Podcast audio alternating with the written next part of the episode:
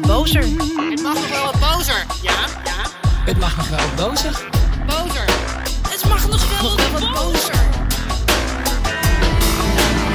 Voor mij mag het nog wel wat bozer. Welkom bij Het Mag Nog Wel Wat Bozer, de podcast van het Vrouwennetwerk Zuid. Mijn naam is Veerle Korstens en mijn gast vandaag is Nanja van Rijssen. Nadat zij zeven jaar over de HAVO had gedaan en stopte met haar derde studie, zat ze nogal vast. Het enige waar ze de bank nog voor afkwam was skateboarden. En het skateboarden hielp haar. Dus bedacht zij hoe skateboarden anderen ook moest helpen en dan met name meiden. Zij richtte Women's Skate World op en samen met haar compagnon werkte ze in Palestina, Irak, Griekenland en nu in de Belmer. Van harte welkom, Nanja. Nou, voor mij mag het nog wel wat bozer. Om te beginnen, mijn vorige gast was Siska Griffioen. Zij schreef op haar protestwoord dat onderwijs de ruggengraat is van emancipatie. Kun je je daar een beetje in vinden, Nanja? Ja, zeker. Ik denk dat onderwijs heel veel kan bijdragen aan emancipatie. Maar ik denk wel dat er echt nog wat mist. En ehm, dat het onderwijs in Nederland heel erg gefocust is op cijfers en niet op eh, persoonlijke ontwikkeling. En dat daar echt nog wel wat gewonnen kan worden. Ja, dus dat, dat je meer leert over het leven dan alleen de vakken die gegeven worden. Ja, precies. En ook meer leert over ehm, het proces hoe je ergens komt dan alleen maar de prestatie die volgt. Logisch. En eh, dat skateboarden, wat is daar nou zo ontzettend gaaf aan? Ja, dat zijn natuurlijk heel veel dingen. Het is heel eng soms. Ehm, het kost ook ontzettend veel doorzettingsvermogen. En dat maakt het gewoon heel fijn natuurlijk als je iets eh, eindelijk kan. En ik denk dat dat proces van beloning en hard werken... dat dat, eh, dat dat het vooral heel leuk maakt voor heel veel mensen. Ja, en is dat ook hoe jij het hebt gedaan? Mm, ja, jawel, zeker in het begin. En nu, ehm, nu, nu skateboard ik iets minder, omdat ik het wat drukker heb met werk. Maar dan is het nog steeds een fijne manier om te ontspannen, omdat je toch even nergens anders aan kan denken. Ja, want jij hebt dus skateboarden nou, ja, als je, je vrije tijdsbesteding, maar ook je werk. Ja. Wat doe je precies? Ehm, kort gezegd gebruiken we skateboarden als een middel voor, eh, om mensen te inspireren, verbinden en versterken. En dat doen we door een combinatie van skateboarden met informele educatie. En eh, daarin behandelen we thema's als leiderschap, eh, emoties en hoe je jezelf eh, kan presenteren naar de buitenwereld. Maar we gaan ook dingen knutselen en we gaan ook gewoon sporten en een gezonde levensstijl promoten. En, en waarom is dat precies voor meiden ook echt heel belangrijk om allemaal te leren?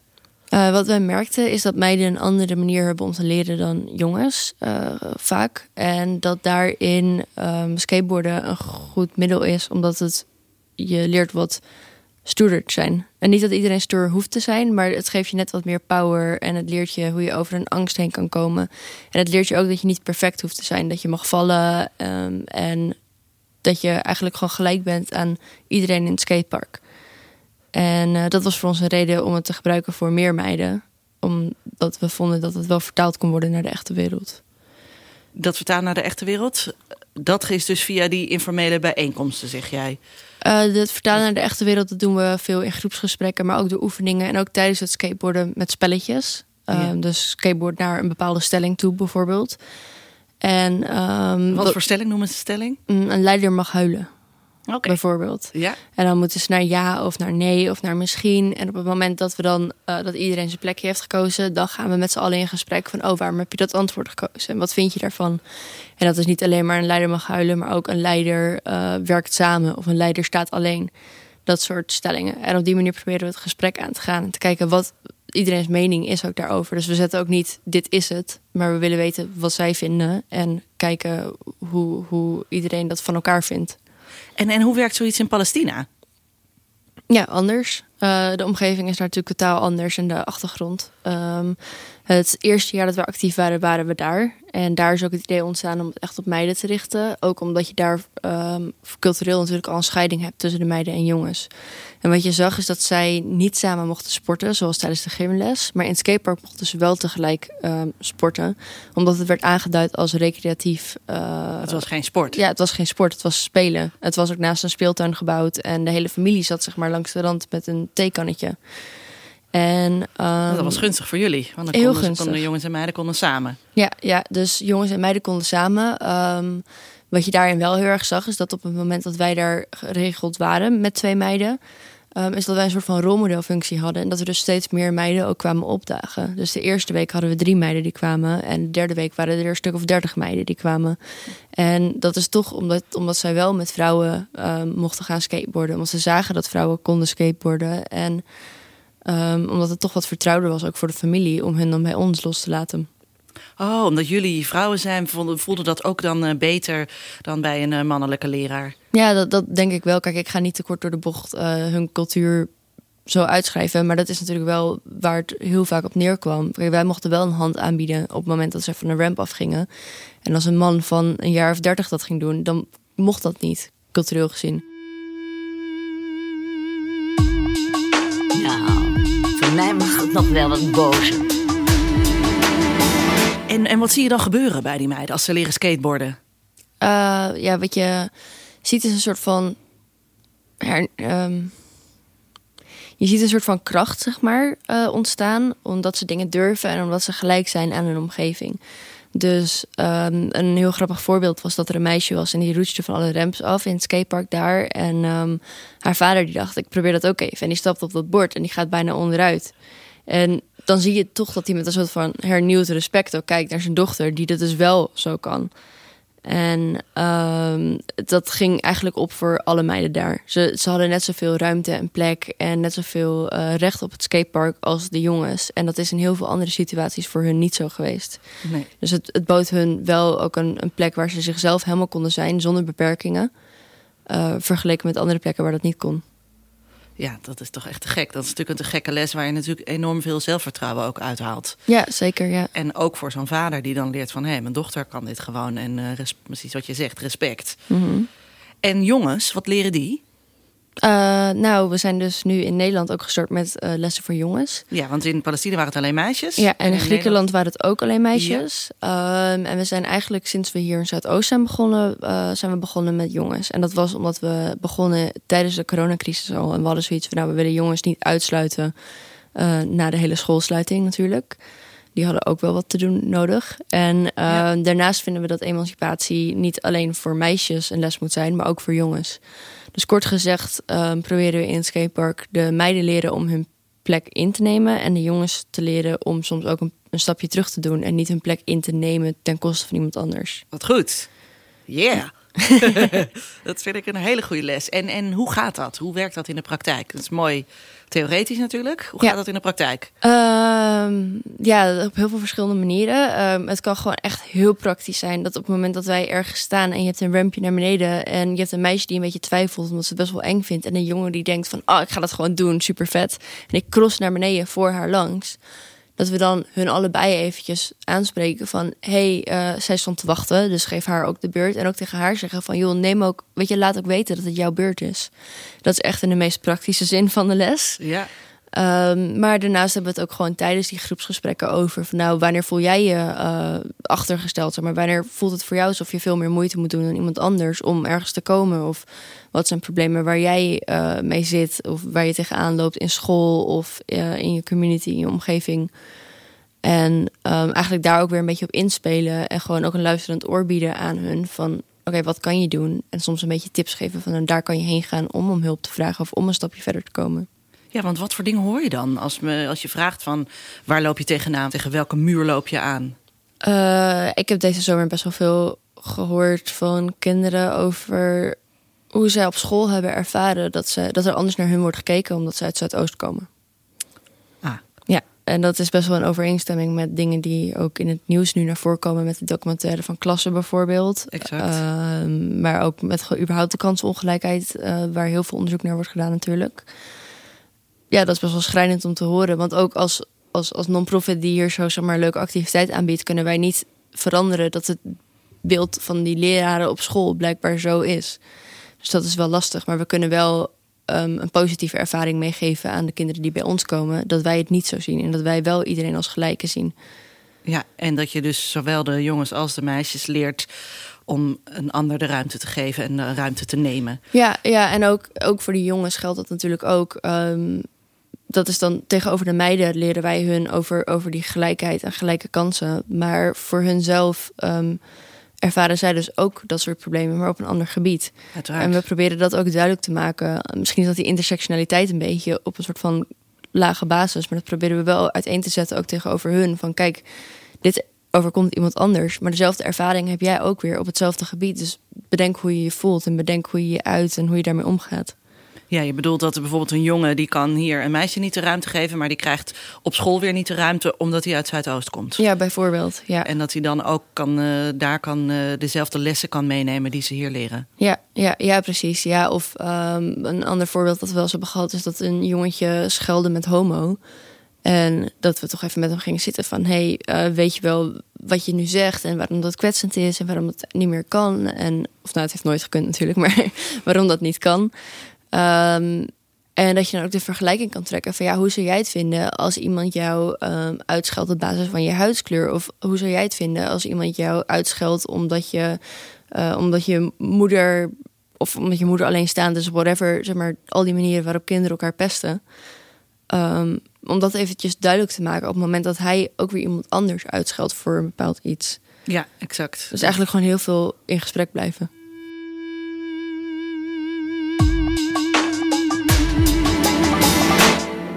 Nou, we zitten hier in een eh, ja, prachtig skatepark eigenlijk, in een oud kantoorgebouw. En hier staan allemaal ramps eh, waar, waar kinderen allemaal kunnen oefenen. En met hoeveel kinderen kun je hier dan tegelijk zijn? We, we zijn meestal met max 25 kinderen hier binnen. Uh, maar bijvoorbeeld met de dagen die we nu georganiseerd hadden de laatste tijd, hebben we dan meerdere tijdsvakken gedaan. Dus elke keer twee uur lang 20 kinderen binnen, waardoor je toch gewoon 40 tot 60 kinderen op een dag kan ontvangen. Ja, en die kunnen allemaal dit uh, leren en komen hier gewoon als ja, vrije tijdsbesteding uh, lekker skateboarden. Mm -hmm. Ja, en het is nu dan was het nog op evenementbasis. En in 2021 willen we het graag op uh, vaste basis gaan doen. Dus dat we echt een, um, een, een, programma van acht weken per keer aanbieden. Uh, hebben we wel een nieuwe ruimte voor nodig? Ja, iemand die luistert ja. en zegt: Ik heb nog wel. En wat heb je nodig? Een, een grote ruimte? Ja, een grote ruimte. Een vloer die die niet netjes hoeft te blijven. Want skateboards maken wat strepen of maken de vloer een beetje kapot. Uiteraard. Goedkoop. We ja. zijn net begonnen als stichting. En uh, we zitten midden in een crisis, dus zoveel inkomsten hebben we ook niet. En in de buurt van OV in Zuidoost. Want we willen wel deze doelgroep blijven bedienen. Ja. We hebben hier nu ook onze community opgebouwd. En, en dat is een doelgroep die het ook wel goed kan gebruiken. Ja, zeker. Ja. Je ziet toch uh, ook zeker nu het afgelopen jaar dat de meest kwetsbare kinderen lijden het meest onder de coronacrisis. En um, de meest kwetsbare kinderen wonen onder andere ook in Zuidoost. Ook in Noord, ook in Nieuw-West. Maar ja, wij zitten nu hier in Zuidoost. En um, we kunnen gewoon echt iets bieden. Nou, voor mij mag het nog wel wat bozer. En hoe kom jij van skateboarden, zelf skateboarden, dat zelf heel leuk vinden, naar het leren aan anderen, maar ook daarbij die component van het emanciperen eigenlijk? Ja, er zijn verschillende um, dingen, denk ik, die daartoe hebben geleid. Ten eerste uh, mijn eigen ervaringen met school misschien. Als ik zo terugkijk, um, is het bij mij vanaf de middelbare school eigenlijk steeds moeilijker gegaan met school, kan ik zeggen. Um, en daarin heb ik achteraf nog best wel wat moeite gehad met het accepteren van... oké, okay, ik ben niet um, dom of ik, ik, ik ben niet slecht in school. Maar het systeem van school paste gewoon niet helemaal bij mij hoe ik werkte. Wat, wat paste er dan niet? Ja, het, het is een beetje lastig te zeggen. Ik was sowieso niet heel erg gemotiveerd. Maar ik heb heel veel uitdaging nodig om gemotiveerd te blijven. ik heb ook een ADHD-diagnose aan mijn broek hangen. En ik, ik miste gewoon heel erg mijn eigen ding doen. Dus wat ik ook weet van het HBO is dat ik daar heel erg in miste om mijn eigen ding te kunnen doen. Dat alles heel erg beperkend was. En dat als ik een boek in één avond had uitgelezen en vervolgens mensen in de klas kwamen met vragen die het huiswerk zeg maar, al hadden beantwoord als je het had gemaakt. Dat was heel erg frustrerend. Zeg maar, je kon gewoon niet je eigen ding gaan doen. En um, ik denk dat daarin wel een soort van gevoel is geboren van oké, ik wil een plek creëren waar mensen hun eigen ding kunnen doen. Dus ja. ook al, al zou dit nu zeg maar elke dag open zijn, deze plek, dan zouden mensen hierheen kunnen komen van hé, hey, ik wil een skateboard ramp bouwen. En ik zeg oké, okay, wat heb je ervoor nodig en zullen we het gaan doen? Ja, dat je gaan. ja, je eigen plekje kan maken ook. Um, en natuurlijk het verhaal waar we het net over hadden met die persoonlijke ontwikkeling, dat dat stukje een beetje miste. Um, dat is iets wat ik gewoon de laatste jaren een soort van concludeer. Dat ik zie dat, dat mensen continu heel erg onder druk staan. En dat is natuurlijk een bekend gegeven dat die prestatiedruk heel hoog is. Um, dus dat je ook een plekje biedt waar mensen meer kunnen nadenken over wie ze zijn en wat ze willen doen, wat ze willen worden. En dat het ook allemaal oké is. Ja, en dat jij hebt een studie sociaal werk gedaan. En dat komt daar dus ook niet echt naar voren. Ja, je hebt wel heel veel zelfreflectie in sociaal werk. Ehm, dus je, je mag wel hebben over jezelf en hoe je presteert en hoe je dat dan verbetert en hoe je je voelt. Maar desondanks is het, was het dus in dit geval in ieder geval nog steeds niet van oké, en wat zou je dan willen doen en hoe ga je dat doen en laten we daar een gelegenheid voor creëren. Ehm, ik was meer een persoon die zeg maar als je stage ging lopen de boel wilde veranderen dan dat ik in, in de pas wilde lopen en elke dag hetzelfde wilde doen. Ja. En eh, dat zie je hier wel ook in terug. En daarmee beweer ik ook niet dat wij een sociaal werkinstelling zijn of dat wij een onderwijsinstelling zijn. Maar we zijn juist dat, dat kruispunt wat ertussen ligt, tussen sport, tussen sociaal werk, tussen educatie. Waar, waar je dus eigenlijk jezelf kan ontwikkelen in de manier die je wil. En wij helpen je daarbij, we begeleiden je daarbij. Ehm, En waar komen de, die feministische ideeën vandaan? die feministische ideeën, die, die radicale linkse feministische stadsratten was het volgens mij wat ik laatst ergens Oh ja? las. Ja. Ehm, ik heb volgens mij altijd wel, wat ik hoor van familie, heb ik altijd wel een gevoel gehad van oh ik moet wat doen aan onrecht en ik kon er niet zo goed tegen. En ehm, sinds de laatste jaren ben ik steeds meer gaan lezen over bijvoorbeeld eh, gewoon ongelijkheden gebaseerd op gender. En ja, eigenlijk hoe meer je erover leest, hoe dieper je, of hoe meer je erachter komt, hoe ongelijk het eigenlijk nog is. En eh, ik denk dat het daarin steeds meer groeit, die feministische ideeën. En ehm, Heb je dat zelf ook wel eens gemerkt? Heb je voorbeelden? hoe, meer, hoe meer ik naar voren stap met dit soort dingen en met dit soort ideeën en in gesprekskamers kom met mannen, hoe meer je het merkt. Ehm, dus op het moment dat jij gewoon heel rustig je leventje leidt en op school zit, zal je het niet zo snel merken. Maar, zeg maar hoe meer je in overleg komt in bijvoorbeeld een kamer inloopt en er zitten daar drie mannen van rond de 40 ehm, die toch allemaal tegen elkaar praten, maar een soort van langs jou heen praten. Wat ze niet expres doen, maar wat nog steeds gebeurt. Eh, dus op die manier ga je steeds meer merken. En eh, dat, dat is wel grappig, omdat het eigenlijk allemaal al begon met een soort van feministisch doel. Maar hoe meer ik daarmee bezig ben, hoe meer ik daarover leer. En eh, wanneer stap jij naar voren? Wat voor dingen doe jij waar jij jouw stem goed laat horen? Ehm, ja, sowieso natuurlijk. Als het neerkomt op deze programma's, en dan vecht ik echt voor de deelnemers die hier aan meedoen. Maar meest recentelijk ook bijvoorbeeld in ehm, een kwestie waarin een bepaald vrouwonvriendelijk kunstwerk in een skatepark was geplaatst in het zuiden van Nederland. En ehm, Ja, de kwestie even, dat is die skate ramp waar eh, Allemaal vrouwenhoofden. vrouwenhoofden Ja. op de grond zeg maar lagen, ja, geplakt. geplakt en daar skate je dan overheen. Want Ja, dat was Dus de, kunstenaar had zeg maar ehm, artificial intelligence allemaal vrouwenhoofden in één laten zetten. En, ehm, Dus niet bestaande vrouwenhoofden. niet bestaande vrouwenhoofden in feite, maar ze zien eruit als vrouwenhoofden. Ja. eh, die plastische chirurgie hadden ondervonden. En ehm, met intentie als kritiek op Insta-perfectheid. Ehm, dus de, drang om zeg maar, je perfect eruit te laten zien. En dat dan die plastische chirurgie mis was gegaan. En dat, die hoofden die zaten dan op de grond geplakt van een skatepark. En dat mochten ze dan, de skateboarders mochten dat dan vernietigen. Het heette ook Destroy My Face. Nou, nu kan je heel veel zeggen over de intentie en over, eh, over wat de bedoelingen waren. Maar dat is de laatste maanden dus wel best wel veel over gepraat. Ehm, maar wij, ehm, ik, ik ben daarin best wel kritisch geweest op de plaatsing van het kunstwerk in het skatepark en op het kunstwerk überhaupt. Omdat je dus aanmoedigt om vrouwenhoofden te vernietigen.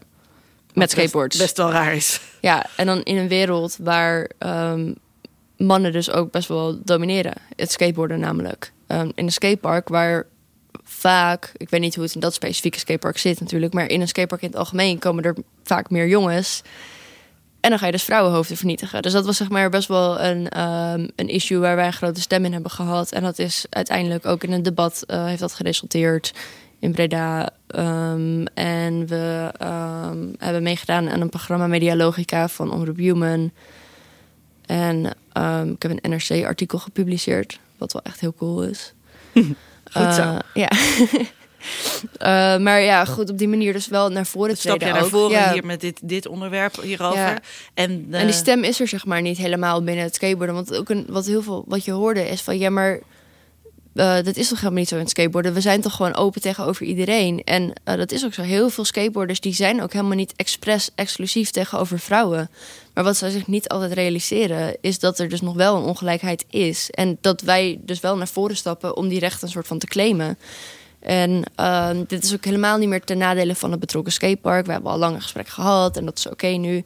Maar het gaat zeg maar over skateparken in het algemeen. Van, ja, die mogen echt wel een, extra stapje doen om gemarginaliseerde groepen in skateboarden te verwelkomen en binnen te halen.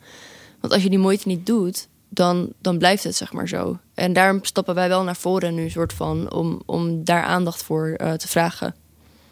Hier, Mhm. Precies dat. En ook wederom inderdaad. En dat vertaalt zich weer naar de, naar de samenleving. Ja, Precies 100 procent. Want ja. zeg maar, die kwestie van, eh, van het kunstwerk...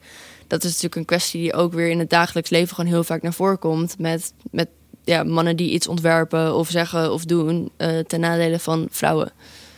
En eh, die koppeling heb ik wel geprobeerd te maken... ook juist in, in al die optredens.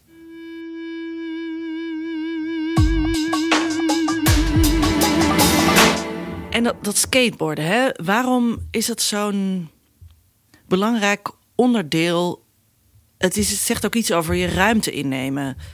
Maar ook niet alleen de persoonlijke ruimte, maar ook de publieke ruimte, of niet? Ja, zeker. Ja. Ehm, skateboarders die eh, kunnen eigenlijk overal in de stad wel terecht. En eh, die zullen ook een ander beeld hebben van de stad dan iemand die daar zeg maar, geen ervaring mee heeft.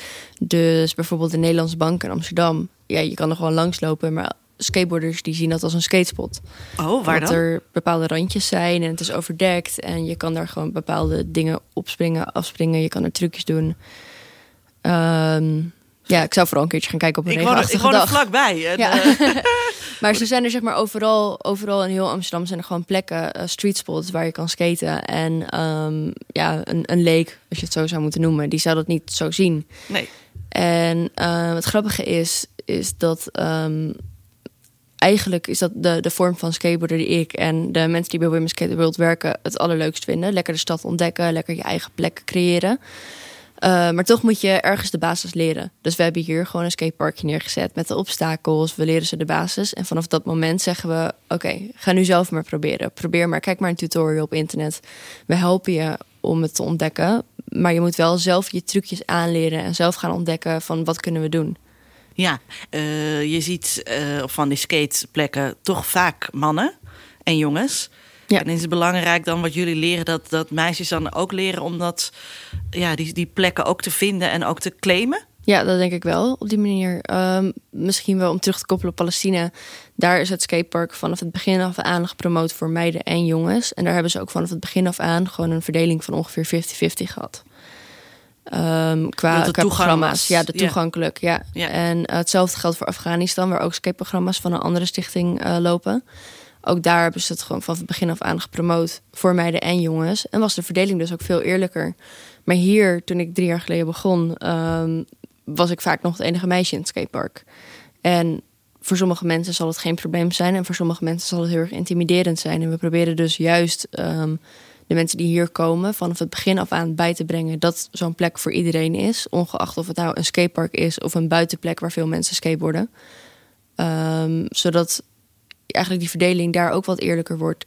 En zegt dat ook iets over de rest van de stad, waar ook voor niet-skateboarders dat eh, mannen publieke ruimte sneller claimen dan vrouwen? Ja, ja, ik zou zeggen domineren. Misschien niet eens claimen, omdat claimen wat bewuster proces is.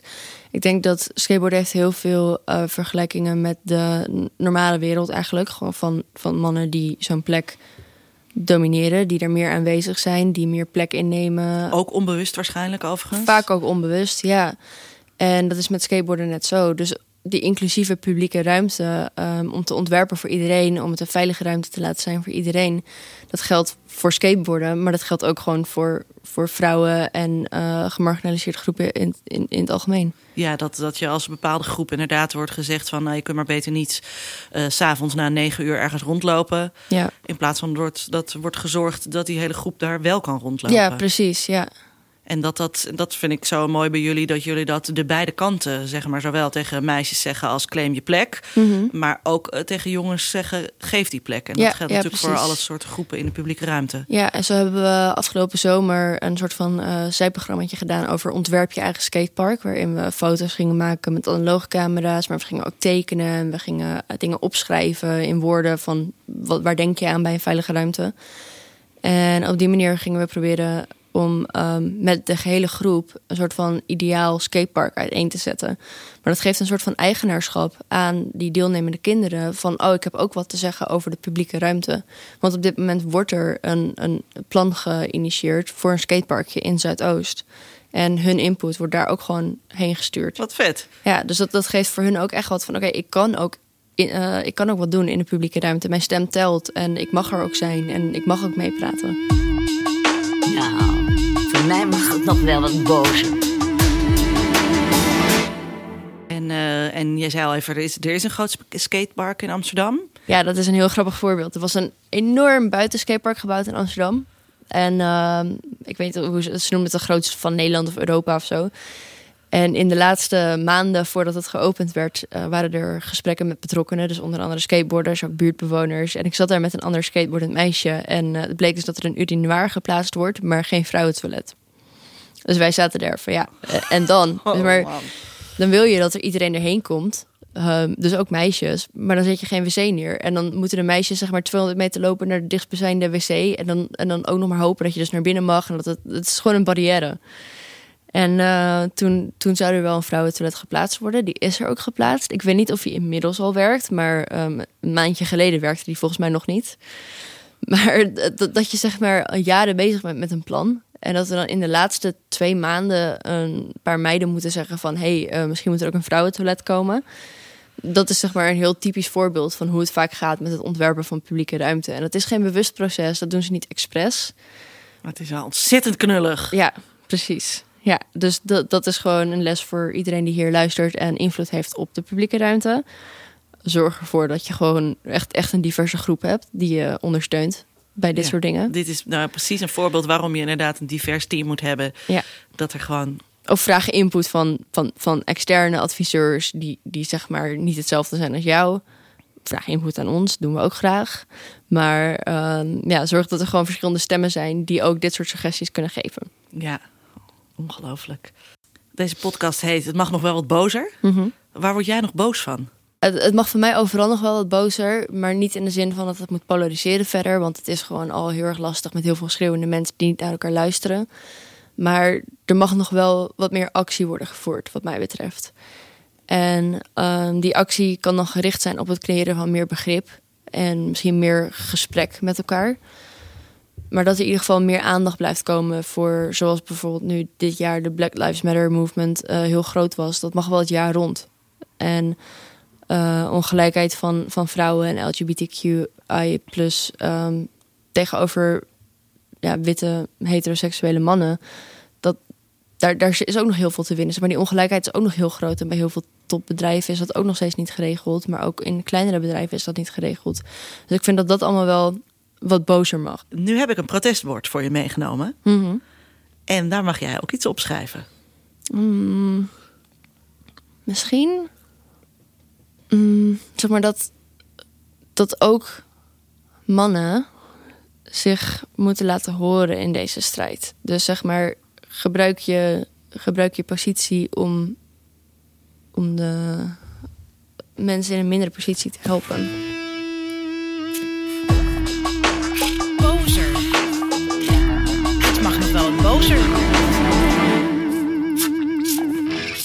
Bozer. Zet je privilege in om, om andere mensen te versterken. Dat is een mooie. Dus gebruik jouw stem om andere mensen hun stem beter te laten horen. Mensen die misschien niet zo snel aan het woord komen. En dat, eh, dat gaat voor mannen, maar dat gaat ook over antiracisme. En dat gaat over zoveel verschillende eh, onrechtvaardige zaken in deze wereld. Maar er zijn mensen die een machtspositie hebben of die een luide stem hebben. En die kunnen dat ook inzetten voor anderen. En ik denk dat dat eh, een hele goede zaak is. Heel goed. Wauw. Dankjewel. Alright. Nou, dankjewel Nanja voor deze aflevering van uh, de podcast van Vrouwennetwerk Zuid. Het mag nog wel wat bozer. Um, ja, kunnen mensen doneren? Ja. Kunnen ze je steunen? Ja, zeker. Um, je kan doneren via womenskaterworld.com slash donate. En we hebben nu zelfs een hele leuke actie waarbij je vier buttons krijgt als je doneert. Kijk, hoppa. Um, en daarnaast kunnen mensen ook uh, reageren mochten ze willen helpen op een andere manier. Bijvoorbeeld in het bestuur of als ze tips hebben voor een locatie dus. Of als ze andere manieren hebben waarop ze denken dat ze kunnen helpen met hun uh, vaardigheden en Ja, netwerk. met, met kennis, met netwerk. Maar het is ook wel heel vet als er nog een gaaf bestuurslid uh, bij komt die je kan... Ja, zeker. Ja, kan- en misschien ook wel mensen die verstand hebben van financiën bijvoorbeeld. Kijk, dat is ook Eh, gunstig. Ja. Ja. Of, ja, dat soort Nou, dingen. dus oproep. Wie, wie wil er kennis delen, wil er netwerk delen en gewoon geld natuurlijk ook. Ja, graag.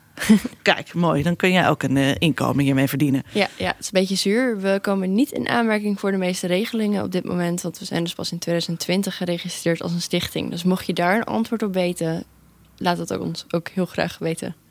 Oké, dat is ook een goeie. Nou, eh, laat van je horen via dus womenskaterworld.com. Ehm, dan eh, dank ik jou nogmaals voor je komst. Ik dank ook de dames die meewerkten aan de intro van deze podcast. Dat zijn Rosanne Kropman, Linda Samplonius, Judy Leidsman en Hedy Dancona. De eindmixage van deze podcast was in handen van Arna Peters. En mijn volgende gast is Suraya Kitshui, met wie ik het ga hebben over dagelijkse discriminatie en wat je daaraan kan doen. Dus ik zeg tot de volgende aflevering. Tot het mag nog wel wat boter. Voor mij mag het nog wel wat bozer.